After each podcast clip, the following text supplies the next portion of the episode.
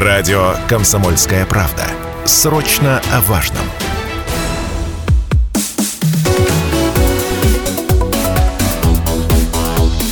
Тема дня.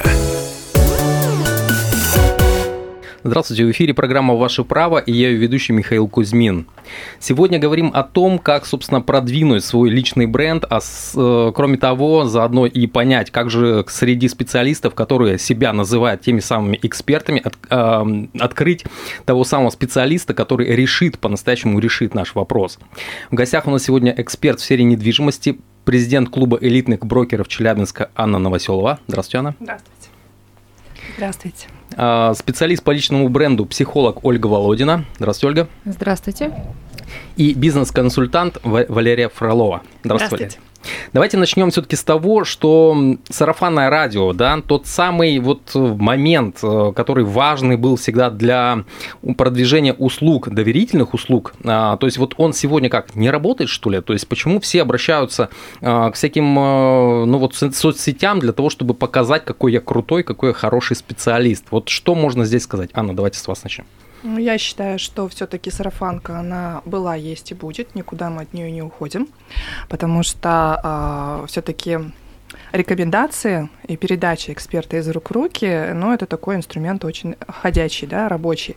Но э, кое уж мы сейчас живем с вами в цифровой век, когда все решается через социальные сети, без них никуда. Ну, вроде как грех не воспользоваться. Тогда, Лер, с точки зрения того, что, ну, вот, вот надо ли, что называется, да, почему вот э, я, например, если специалист в каком-то вопросе, мне нужно дополнительно подключить вот те самые какие-то ресурсы, и причем необходимо, даже говорят, что их надо подключить, чтобы как-то, ну, вот выделиться в этой массе, ну, вот, может быть, даже не до профессионалов. Что скажете? Потому что с точки зрения маркетинга необходимо создавать точки касания.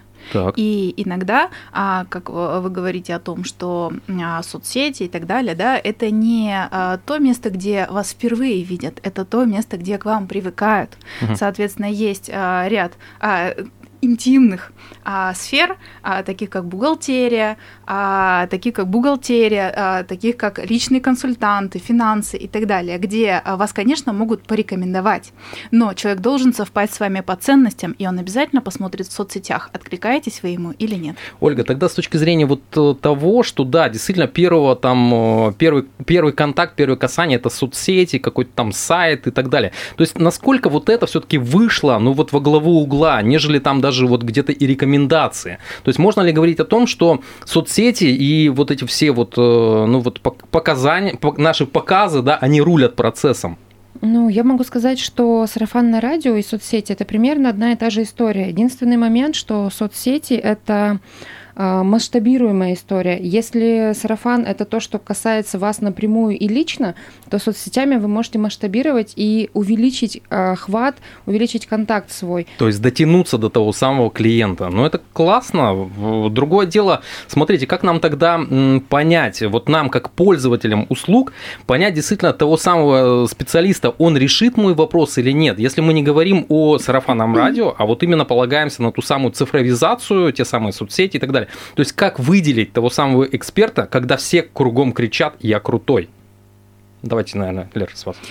А, ну, что меня ругают на эфирах за мои фразочки, но я снова скажу. На а рынке, вот я поэтому и спрашиваю. На рынке два дурака. Один продает, другой покупает. Угу. Как бы там ни было, это так. Поэтому, а если не хотите оказаться в дураках, значит, нужно включать голову, обучаться. Не обучаться тому, как сделать результат, а обучаться тому, как проконтролировать этот результат. И хотя бы понимать, что спрашивать. Смотрите, спорный Уметь вопрос. поставить тех задания Ну, смотрите, как я пойму а, юриста, который юрист или адвокат, тем более по уголовному какому-то там процессу, что он действительно мастер своего дела. Причем у адвокатов, например, даже не считается, что если он проиграл суд, что это плохо. Это может быть выигрышно, да, то есть хоть он и суд проиграл. То есть действительно вот понять ту самую компетенцию, как будто бы эксперта, может проверить только другой эксперт в этом же вопросе. Вот что скажете? Я бы здесь, знаете, что сказала? Что бывают на рынке кричат некоторые люди гораздо громче, чем... И они зачастую бывают не настолько экспертами, как э, те, которые гораздо тише, не, не рассказывают о себе. Суть в чем? А, те, кто гораздо больше имеет опыта, гораздо больше имеет знаний, навыков, как правило, почему-то предпочитают не не хвастаться, не заявлять о себе громко, и тогда есть риск попасть как раз-таки э, взять в услугу, ну, там, не знаю, воспользоваться услугами теми людьми, которые просто о ну, себе громко кричат. До нас, до, до хороших реально специалистов просто не дотянутся, что называется. По большому счету так. Но тогда, получается, мы дискредитируем целый рынок. Смотрите, если, например, а, к плохим специалистам по какому-то профилю обращаются, получают некачественную услугу, соответственно, шлейф идет на весь рынок. А вот, Анна, с точки зрения риэлторского рынка, да, то есть э, одно время ходила такая штука, ну вот э, такая, так, такое отношение к риэлторам, что это вообще что-то такое вот э, недобросовестное. Что можете сказать? Ну да, мы, а, к счастью, к моей великой радости, сейчас э, отходим от этого стереотипа черного риэлтора, да, то есть все-таки давайте не будем путать а, профессионала рынка недвижимости с мошенниками. Да. Но, тем не менее, да, действительно, вы правы, а, ошибка одного или некомпетентность одного, она накладывает отпечаток на всех. И тогда что делать? Что тогда делать? Ну, я все-таки считаю, что наши клиенты, да, например, мои, как специалисты рынка недвижимости, они далеко не идиоты. Да? И если мы говорим о, выбор, о выборе а, специалиста через те же соцсети, ну, люди покупают у людей ты все равно ты э, эмпатично смотришь, кто это, что это, ты смотришь на кейсы, безусловно, на отзывы. То есть, если в сарафанке тебе порекомендовала тетя, да, сотрудника, там, специалиста, то здесь в социальных сетях всегда есть кейсы. Если нет кейсов, ну, вопрос со звездочкой. Это из серии «Если ты такой умный, почему ты такой бедный?» Если ты такой профессиональный, где твои кейсы, где твои отзывы, где твои клиенты? Покажи мне их. Угу. Ну вот мне понравилась тоже, да, фраза, вот, которую добавила Валерия, то есть это вот действительно то, что и вы сказали, это включать голову, да, так называемую. А другое дело, прозвучала и фраза, что мы должны, а, ну как-то, вернее, не то, что мы должны, а нам бросается больше а, в глаза, где-то тут та самая эмпатия, то есть нам приятен этот человек. Это не значит, что он крутой специалист и может решить мой вопрос. То есть, получается, вот за этой вот э, видео, да, всем, э, то есть, контентом э, скрывается, ну, вот действительно выделяются на первый план, вернее, выходят э, какие-то такие не особо важные штуки, а то, что важно, что компетенция, оно где-то остается за кадром. И вот пока я не обратился, пока я не обжегся, вопрос непонятен, то есть он поможет мне или нет. Но опять же, да, мы обращаемся, например, к врачу, да. он может быть классным, да, и может быть, например, три разных врача, они все классные, они компетентные, с многолетним опытом, и они все могут решить мою проблему. Но выберу я одного. Угу. Давайте немножко в сторону. Смотрите, есть вот эти вот наши красивые, классные эксперты звезды, да, то есть вот они себя продвинули, они себя сами считают крутыми специалистами. Как с ними взаимодействовать бизнесу, если мы немножко вот в эту сторону возьмем? Работодатель, например, то есть э, готов принять вообще такого, ну вот, э, эксперта, который уже там звезда-звезда? Или ему проще взять, собственно, человека там, я не знаю, с улицы с меньшим профилем, но зато не такого звездного, что здесь скажете? Ну, я бы, наверное, ответила, что если работодатель сможет взять на работу специалиста, который звезда, это будет ну, успех работодателю, потому что это значит, что он сумеет привлечь, во-первых, свободолюбивого человека, который умеет работать на себя, который умеет себя организовать, и поэтому, если получится, это очень Здорово. Тогда, Валерия, как проверить вот того самого специалиста, который себя раскрутил, на профпригодность?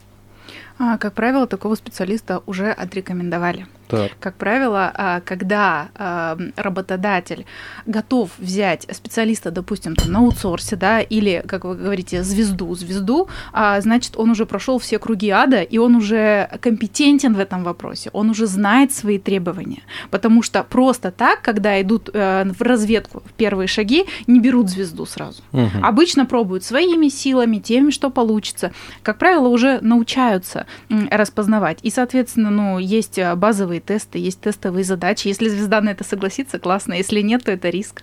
Анна, скажите, вот у вас, по-моему, насколько знаю, профиль есть и работы по найму.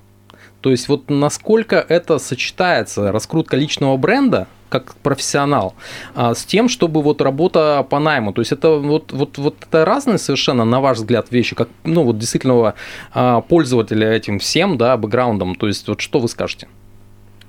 Я бы не назвала это работой по найму, а все-таки такое взаимовыгодное сотрудничество. Как То раз есть это все-таки сотрудничество, сотрудничество. Угу. Да, когда, ну, сейчас я работаю с многими компаниями, которым нужны в том числе консультационные услуги по выстраиванию отдела продаж. Да, то есть если мы говорим про какие-то небольшие девелопментские истории, которым не нужно нанимать сотрудников, да, но им нужно продавать какую-то короткую историю, они могут привлечь да, а, специалиста рынка недвижимости, а, опираясь там на его, не знаю, звездность в кавычках, да, я все-таки ну, не из этой истории. Но как о профессионале, например, да, у меня есть имя, оно на слуху, и люди ко мне очень часто обращаются.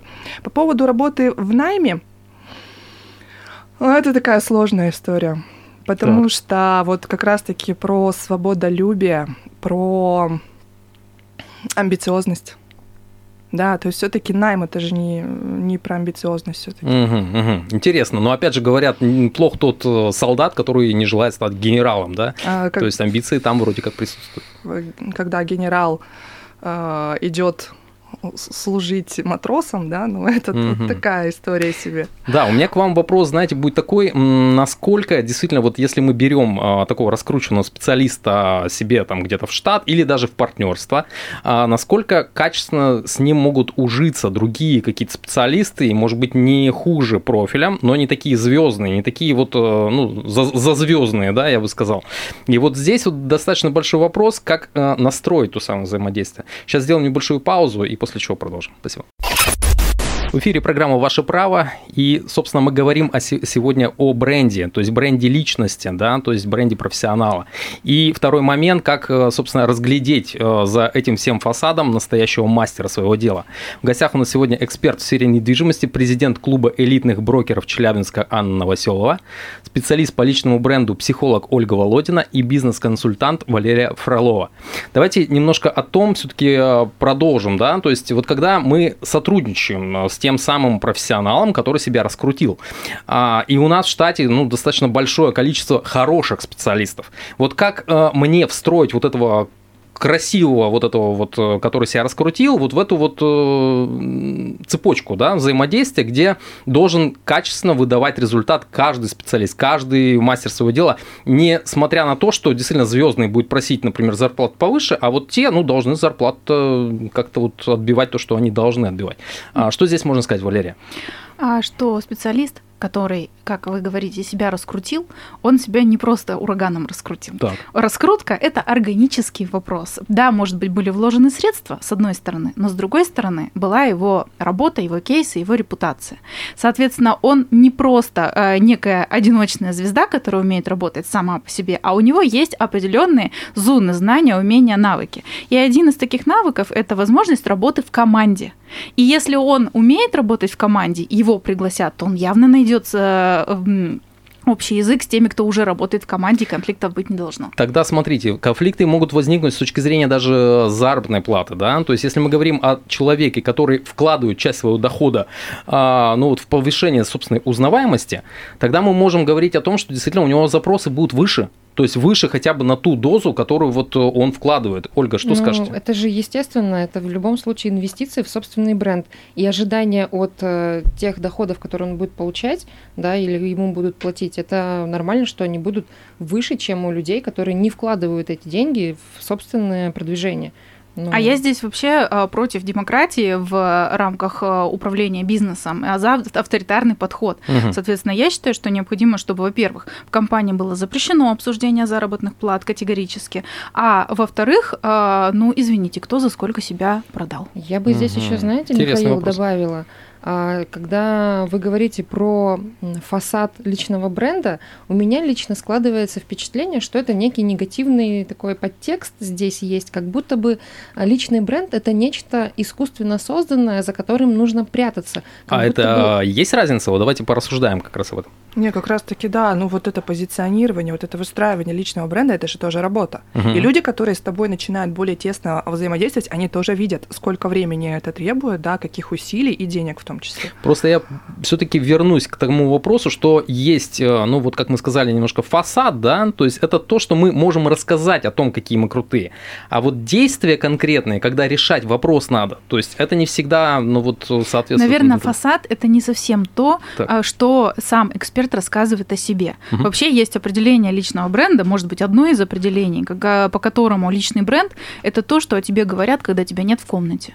Ага, то есть интересно. это не то, что ты сам о себе кричишь. И поэтому а, мы как раз-таки и говорим о том, что личный бренд – это ну, ценность, это актив, это хорошо. Это не значит кричать о себе и рассказывать громко. Это есть такое мнение у большинства, у людей, что личный бренд это как будто бы искусственно созданный образ.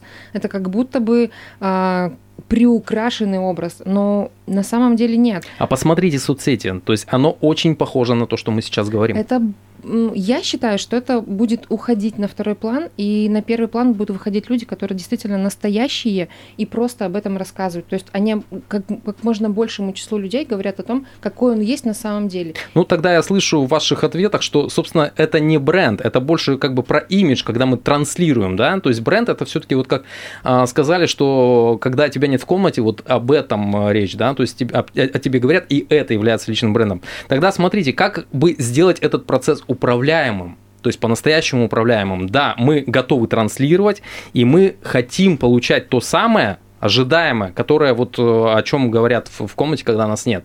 Как соединить эти вещи? Давайте вот к конкретным рекомендациям прям. А первая рекомендация – работать над своим продуктом. Так. Бесполезно работать над личным брендом, если у тебя продукт, ну вы знаете, какое плохое uh-huh, слово uh-huh. я здесь хочу сказать. А второй момент а, не а, распыляться.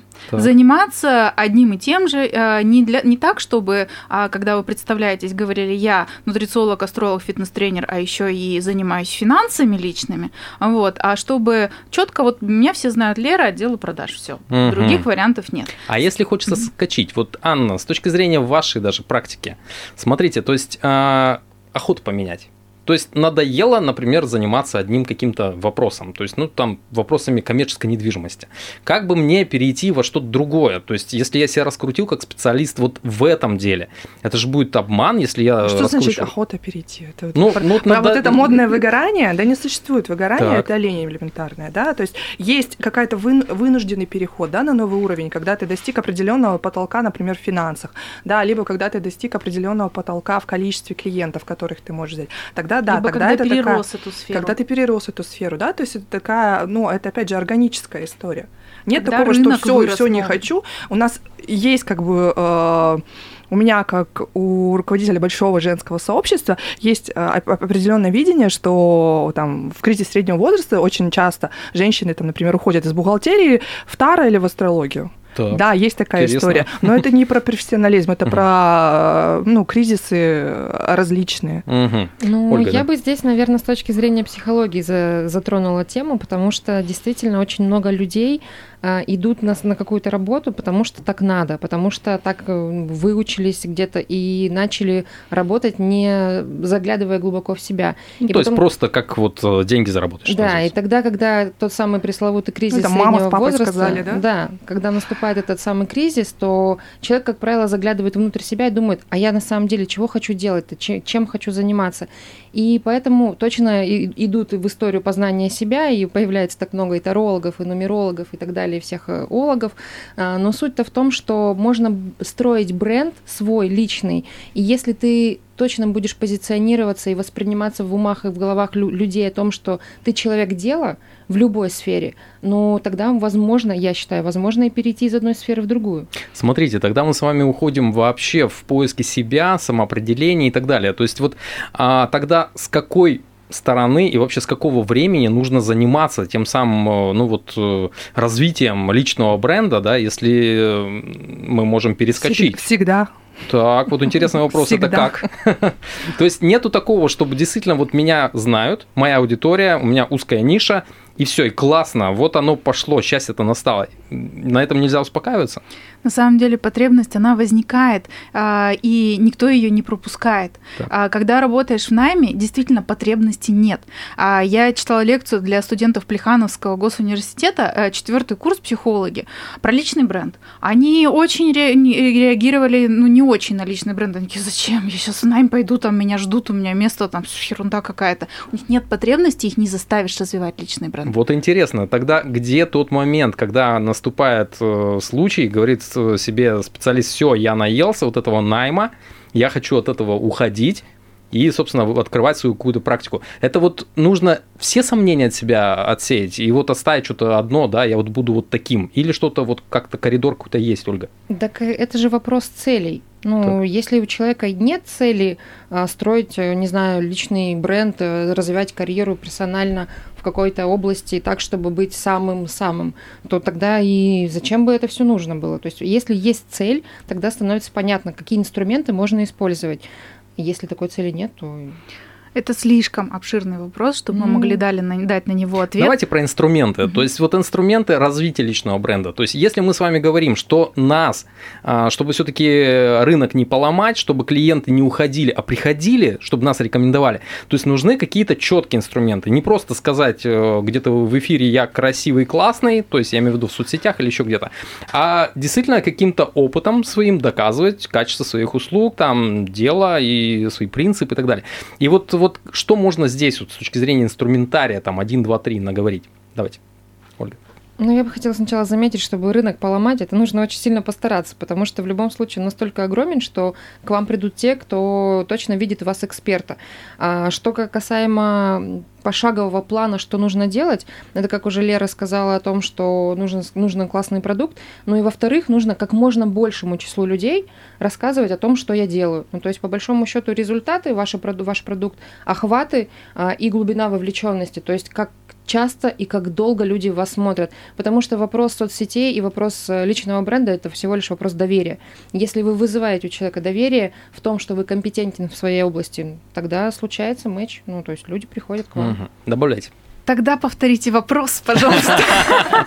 У меня вопрос, на самом деле, все просто. Вы, пожалуйста, вот от себя каждый какие-то свои инструменты назовите, что вы э, рекомендуете нашим слушателям для того, чтобы действительно развить себя как профессионала, свой личный бренд и, собственно, наравне с качеством услуг.